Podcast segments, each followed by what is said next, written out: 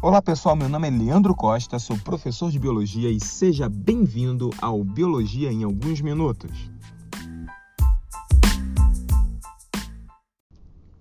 O tema de hoje é reprodução.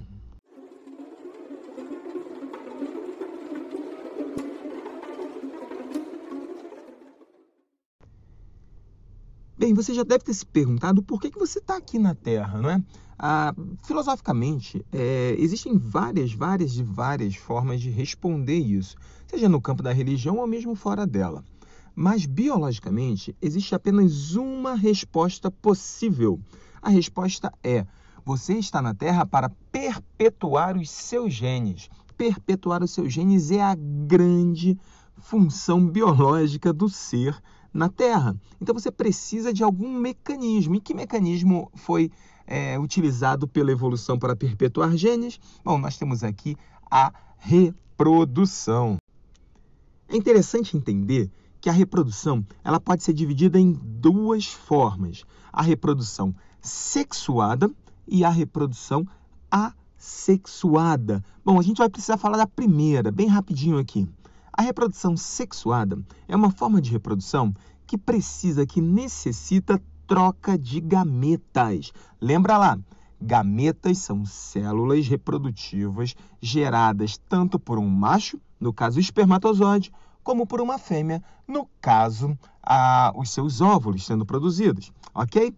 Ah, assim, é muito importante que esses gametas se encontrem. Mas o meio onde eles vão se encontrar não é o mais importante. Sabe por quê?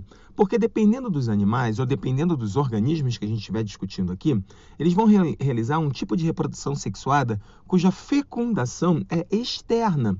Ah, o que, que significa isso? Óvulo e espermatozoide encontram-se em um ambiente externo ao corpo. Ah, por exemplo, os sapos. A fêmea de um sapo encontra-se, vai, vai esperar o seu, o seu parceiro, vai encontrar o seu parceiro em um ambiente aquático, por exemplo, à margem de um lago. E aí o macho vai abraçar a fêmea num movimento que é conhecido como amplexo. Ao abraçar a fêmea, ele vai estimular a liberação de óvulos dessa fêmea no ambiente aquático, naquele leito do lago. E o espermatozoide do macho é lançado também nesse mesmo meio. Então, lá no ambiente aquático, fora do corpo, você tem o encontro entre o espermatozoide e o óvulo. Fecundação aconteceu. Mas também existe a reprodução sexuada com fecundação interna, Nessa, o macho coloca os seus espermatozoides no sistema reprodutor feminino e esses espermatozoides dentro do corpo da fêmea vão fecundar o óvulo, assim gerando também o processo de reprodução. Não me importa se eu estou falando de reprodução sexuada por fecundação externa ou interna, ambas formas de reprodução são conhecidas como reprodução sexuada. E a grande característica da reprodução sexuada é a geração de variabilidade genética.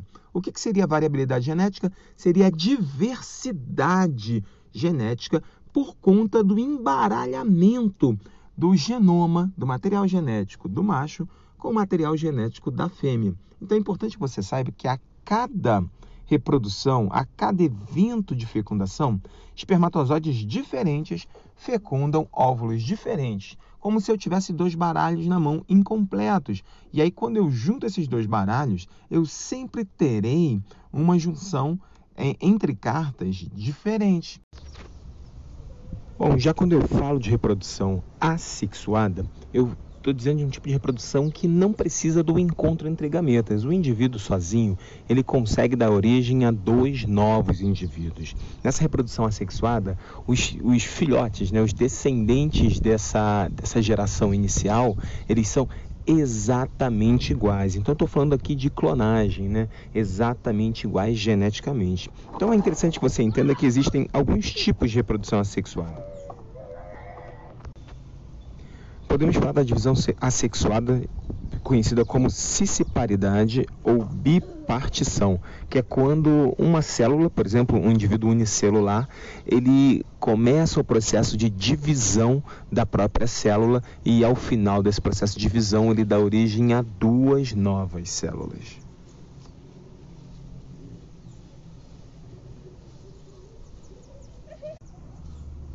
Ou então o processo conhecido como fragmentação, que é, por exemplo, no caso das planárias, é, eu corto um pedaço da planária e cada fragmento se regenera, dando origem a um, no, uma nova, um novo indivíduo. A gente encontra isso em alguns animais, por exemplo, a estrela do mar, quando eu corto ela passando um corte pelo centro dela, cada pedaço dá origem a uma estrela nova.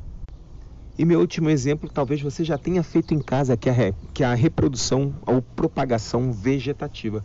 A gente tira aquilo que a gente chama de broto, né? um pedaço de um vegetal e leva para plantar num novo vaso. Numa roseira, por exemplo, a gente corta um pedacinho da, do caule da roseira e planta num vaso novo. Literalmente eu terei um clone daquele pé original.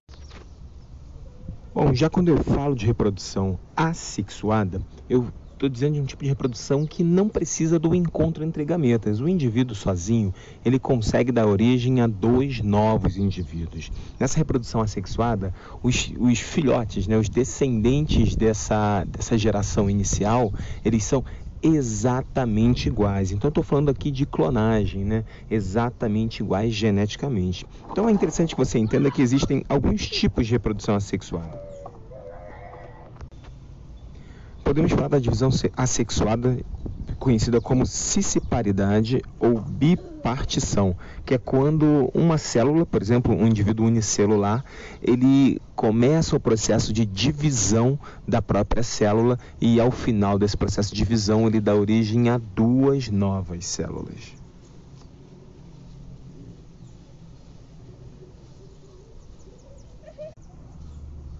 Ou então o processo conhecido como fragmentação, que é, por exemplo, no caso das planárias.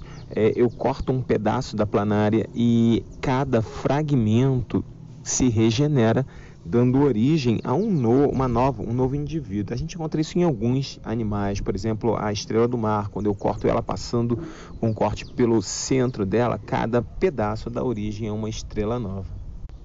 E meu último exemplo, talvez você já tenha feito em casa, que é, a, re, que é a reprodução ou propagação vegetativa.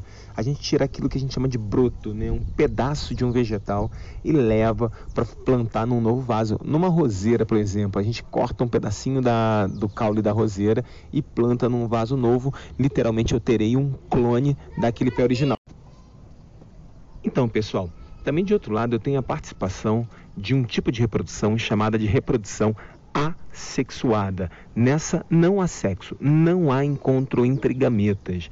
Um indivíduo apenas consegue promover a reprodução, gerando dois novos exatamente idênticos. Aqui é a marcação que vocês precisam saber sobre reprodução assexuada. Os dois indivíduos gerados na próxima geração são totalmente idênticos. O exemplo que certamente você conhece sobre reprodução assexuada tem a ver com a fragmentação. Então, olha só, caso eu retire um pedaço de um organismo, por exemplo, uma planta, vou lá numa roseira, retiro um galinho dessa roseira e coloco em um novo vaso.